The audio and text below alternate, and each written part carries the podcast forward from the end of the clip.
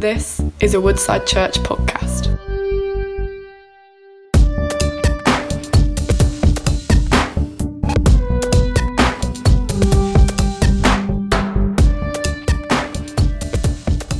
Hello, it's good to be with you today. I feel God's put on my heart a word in James in chapter 1. Let me read the verse to you. James chapter 1 and verse 12. Blessed is a man who perseveres under trial. For once he's been approved, he will receive the crown of life which the Lord has promised to those who love him. James is a, an unusual book. It starts straight away by uh, launching into the factor of trials and challenges and difficulties, which I felt are so appropriate for the days we're living in. And he says straight away, Consider it all joy, my brothers, when you encounter various trials, knowing that the testing of your faith produces endurance, and let endurance have its perfect result, so that you may be perfect, complete, lacking nothing. What James wants us to see is that trials are not random for the believer, that we can become believers so simply. It can happen in a moment. I know for myself, very first time I ever heard the gospel, I didn't know there was a gospel. That night, I knelt in my own home and received Christ. I, I became a Christian. Uh, in my teen years, it's lasted, it stood the test of time. It happened in a moment. The man on the cross next to Jesus cried out, Lord, remember me, and was given assurance from Jesus. So to become a Christian can take a moment, it's an extraordinary miracle. But to become a mature believer, and the Bible says this God is bringing many sons to glory. It's almost like he's got the image of one son in Jesus, and he's wanting to reproduce sonship in us, which, to be honest, takes longer. And what James wants us to understand is that these trials that come our way are part of that process. And so he's saying, look, count it joy when you hit these trials. Now, that's not a straightforward thing, but we can count it joy if we know what this passage says, knowing that God's at work, knowing that God's doing something. So let's come back uh, to the verse. It says here, it's a, a blessed experience. Now, we might think of many Bible heroes, and they, they went through trials, and yet sometimes it began so easy, it seems.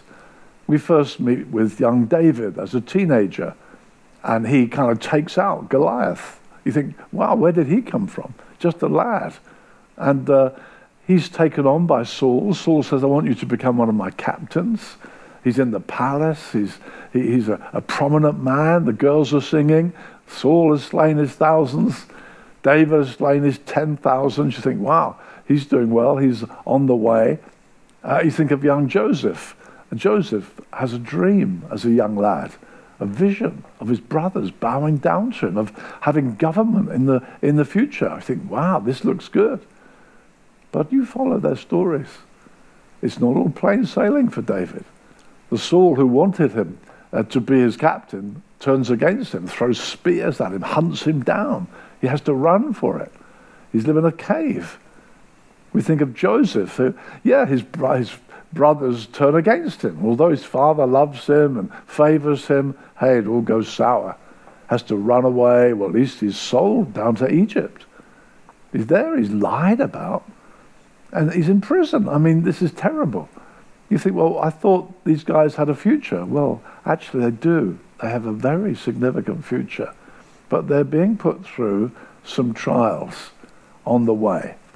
So to come back to our verse, you're blessed Blessed are the ones who persevere under trial. Now, that word blessed is uh, not a word that we necessarily use often. And uh, in the Bible, it might remind you of the Beatitudes, where we're familiar with the Sermon on the Mount, where Jesus said, no, Blessed are the meek, blessed are the poor in spirit, blessed are those who hunger and thirst for righteousness, and so on. And some modern translations have translated it happy go this Greek word, makarios. It does mean happy, but it means more than happy. It has this sense of favored, blessed. It means that actually God's blessing is involved. probably a verse that sheds light on it is in Luke, Luke 10 23, when Jesus says, Many have longed to hear the things that you hear and see the things that you see, but they've never heard them, never seen them. Blessed are you, for you see them, you hear them. It's like you've received favor. And that's what uh, James is saying here. So you're blessed. From God's point of view, you're being blessed, and we need to understand it that way. Now, having said that, that doesn't leave us passive. It's important that we respond well.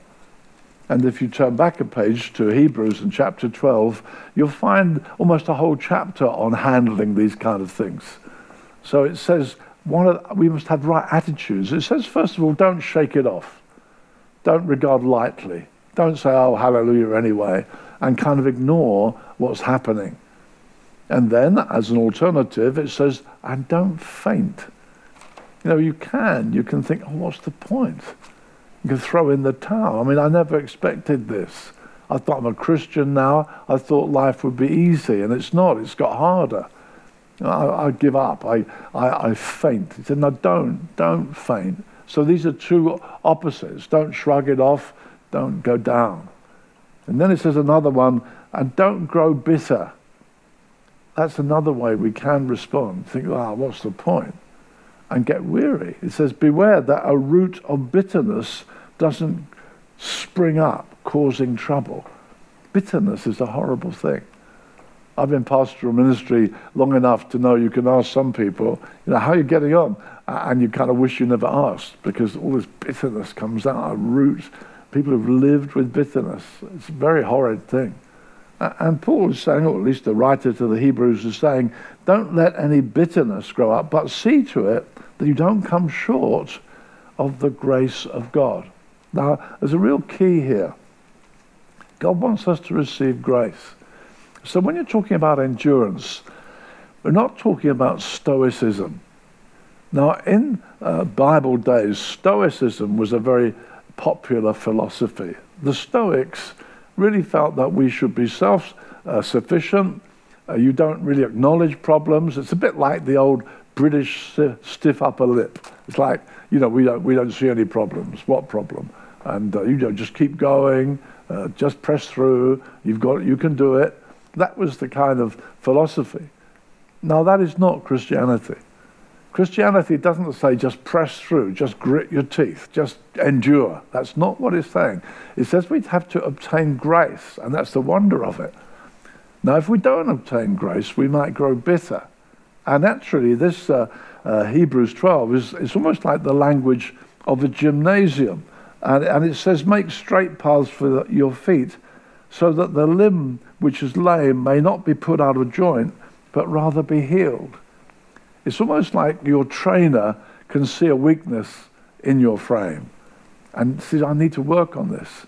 He said, but you must obtain grace because this thing which is out of joint might be, uh, this thing which is uh, uh, needy, which is lame, don't let it get put out of joint. The pressure can make it worse. It's already a bit lame. I'm going to put you through some gymnastics. Now take it carefully, otherwise, it can make it worse. Now that we don't want that, not to be put out of joint, but to be made whole. God wants us to respond well, and we do that by obtaining grace. All right, so we don't just press through. It's interesting to see, for instance, Paul. He had a thorn in the flesh. He had a trial. He, he saw it as a messenger of Satan, and he said, "I don't." He didn't say, "Look, I just press through. I just ignore it. What I don't know what you're talking about, what thorn. No, no, he, he says three times. He said to God, please take this away. So we're not just gritting our teeth, please take it away. That's Paul. And when it says three times, I don't think he just a casual prayer that he mentioned it. Probably he, he really had three seasons of prayer, maybe with fasting. Three times I sought the Lord. And, and he said, and then God spoke to him. And he said to me, My grace is sufficient for you. And so the thorn was still there. But Paul had such a word from God. In my Bible, I, I underline this phrase He said to me. It's one thing know there's a Bible verse, but when you know He said to you, My grace is sufficient for you, He said it to you. It's like when Daniel in the Old Testament said, He spoke to me and I was strengthened. My grace is sufficient. And so Paul says, Well, so I'll glory in this difficulty. I'll celebrate it because I know God's grace is enough for me. And so we are blessed because God is showing us grace. He's there for us. He's working in our lives.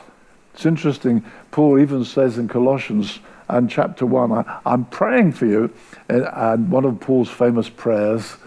Uh, and in verse 10, he says, uh, I, I'm praying that you'll be strengthened. He uses power words, right? You'll be strengthened with power according to his glorious might. You think, wow, what's he praying for? This sounds like he's going to do some amazing, gigantic thing. that you'll be strengthened with power by his might. For what? For what? Well, for the attaining of steadfastness with joyfulness. That's the miracle. Is steadfastness with joyfulness. There's a miracle of God's grace. There's a supplying of God's sufficiency.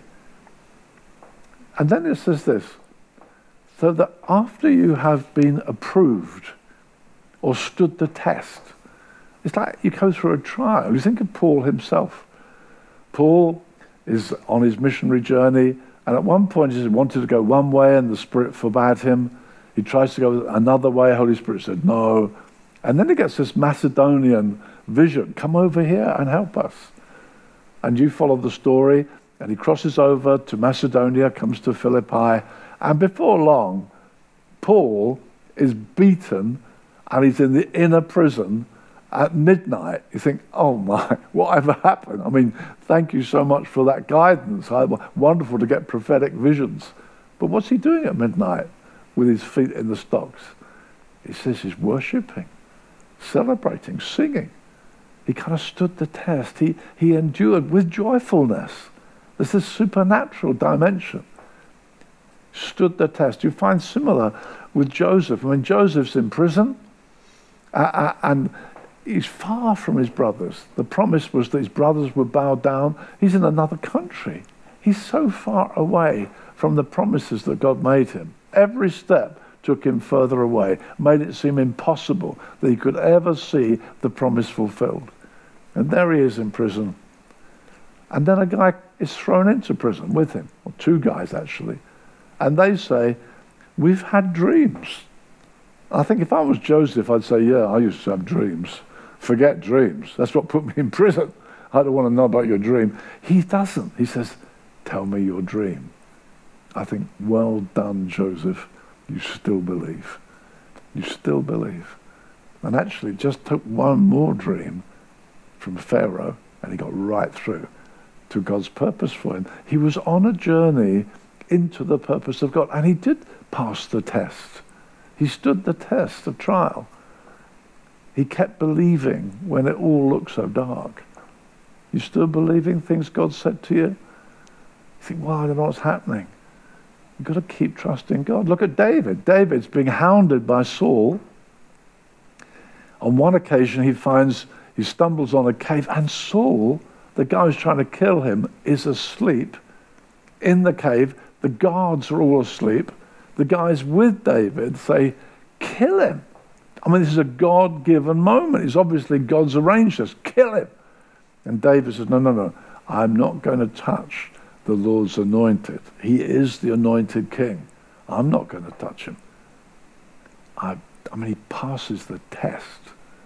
It's wonderful how these guys, they do go through quite serious trials and tests, but you see them passing the test. And that's what we've got here. It says, once you've been approved or passed the test, there is the crown of life. The crown of life. Now, that's a, an interesting phrase. It's a bit mysterious the New Testament talks about crowns in two different ways. One is kind of a royal crown worn by a king. But here, probably talking about that crown which athletes got, the kind of wreath that they put on their heads when they ran and won these Greek uh, athletic competitions. And Paul says in 1 Corinthians chapter 9 run in a way to win. Everyone who competes in the games exercises self control in all things. They do it to receive a perishable crown or wreath. We do it to receive an imperishable one. Apparently, the wreaths they got were made of celery leaves. I mean, talk about imperishable. Who needs it? But a, a crown, an imperishable crown. And so, this language we'll find often in the New Testament about the promise of a crown. It says in uh, one uh, in Rome, uh, Revelation chapter 2 and verse 10 Be faithful unto death, I will give you the crown of life. This promise of God's reward. Again in 1 Corinthians and chapter 2, verse 9 No eye has seen, no ear heard, or has it entered into the heart of man all that God has prepared for those who love him. There is a reward. There is something we're moving on towards the gift and grace of God, the kindness of God that He is providing, that God is storing up for us. And so the word is saying to us now that blessed is the man who endures trials. And this is a real trial, isn't it? I mean, some of us, you may have those who've passed away. Maybe some of you are wondering what's going to happen to me. Uh, your job looks threatened. Maybe your business looks threatened. You think, oh, I didn't expect this. I didn't sign up for this. But we're being told here now, look, there's a blessing in lining up with God, receiving things from His hand, believing him, trusting Him through the trial, and expecting Him to supply strength and power and ability to endure through, that we might prove Him absolutely faithful and even count it joy knowing that God's involved in this. I had the privilege once of uh, going to China, uh, and I met a guy called Allen Yuan who'd been in prison as a pastor in China. And amazingly, he was he was taken from his family, his wife, and six kids. And I could have identified a bit because we've had five. When, when he was 44, 44 years old, he was taken. And he was in prison for 21 years. And his, his wife, uh, a number of godly men, uh, offered to marry her, to care for her, her six children. But she said, no, no, uh, he could still be alive. I mean, she had no way of knowing, but she'd never heard that he was dead. And so she hung on. And when he was 65, I mean, 21 years, when he was 65, they threw him out. They thought, well, he's finished now. And I met him when I took, we were smuggling Bibles into China in those far off days. And uh, he came to the hotel we were staying in and, and told us something of his story because we asked him. We had the Bibles for him, but I said, please tell me about yourself and I'd heard something of him. And he told, I mean, I, I shall never forget his radiant face. I mean, just a glorious guy. I remember he sat on the floor in our little hotel room and just, he was beaming up at us and, and told us the story. And I remember saying, saying to him, Boy, you have endured so much. And he said, Nothing compares with the cross. This radiant face, I'll never forget him yeah, back with his wife since he was 65. He's now about 82. And uh, they're together again and enjoying God's kindness. I got back to England. I think within a year or so, I read an article in a Christian magazine that he was under house arrest. He had baptized 400 people one day. I think, wow, they let him go when they thought he was finished. No, he was radiant. He really had stood the test and proved God faithful and understood no, no, I'm following someone else who has endured trials beyond our wildest dreams.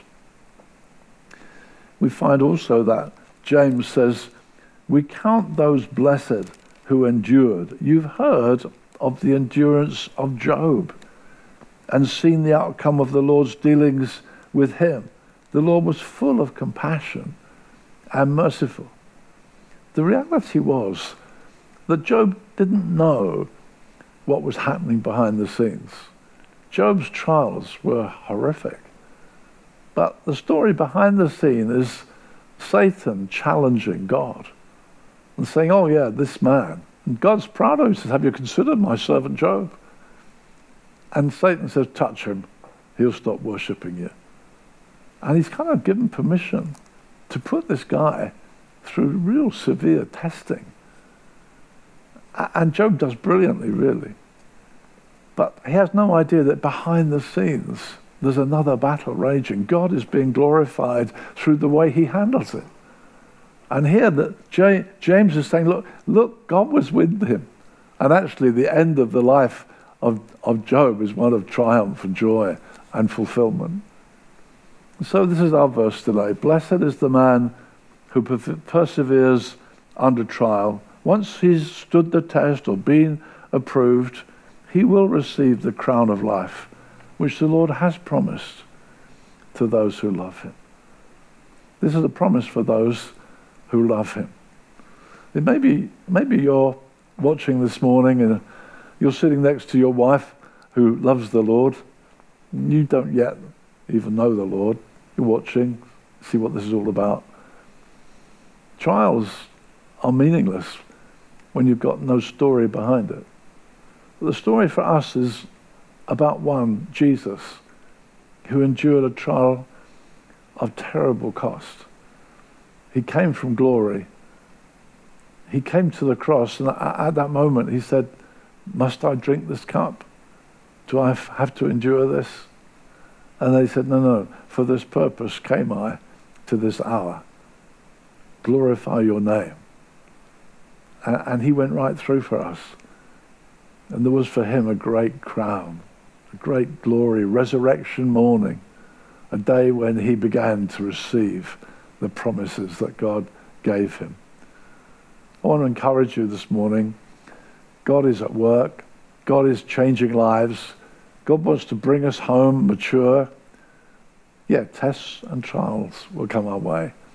But let's understand God's at work. Let's receive the encouragement He wants us to receive. God be with you. Make sure you don't faint. Make sure you don't get bitter. Draw on the grace that He's so willing to give you. Let's trust Him and believe Him. He will bring us through for His glory. God be with you. You've been listening to a Woodside Church podcast. For more information, visit woodsidechurch.com.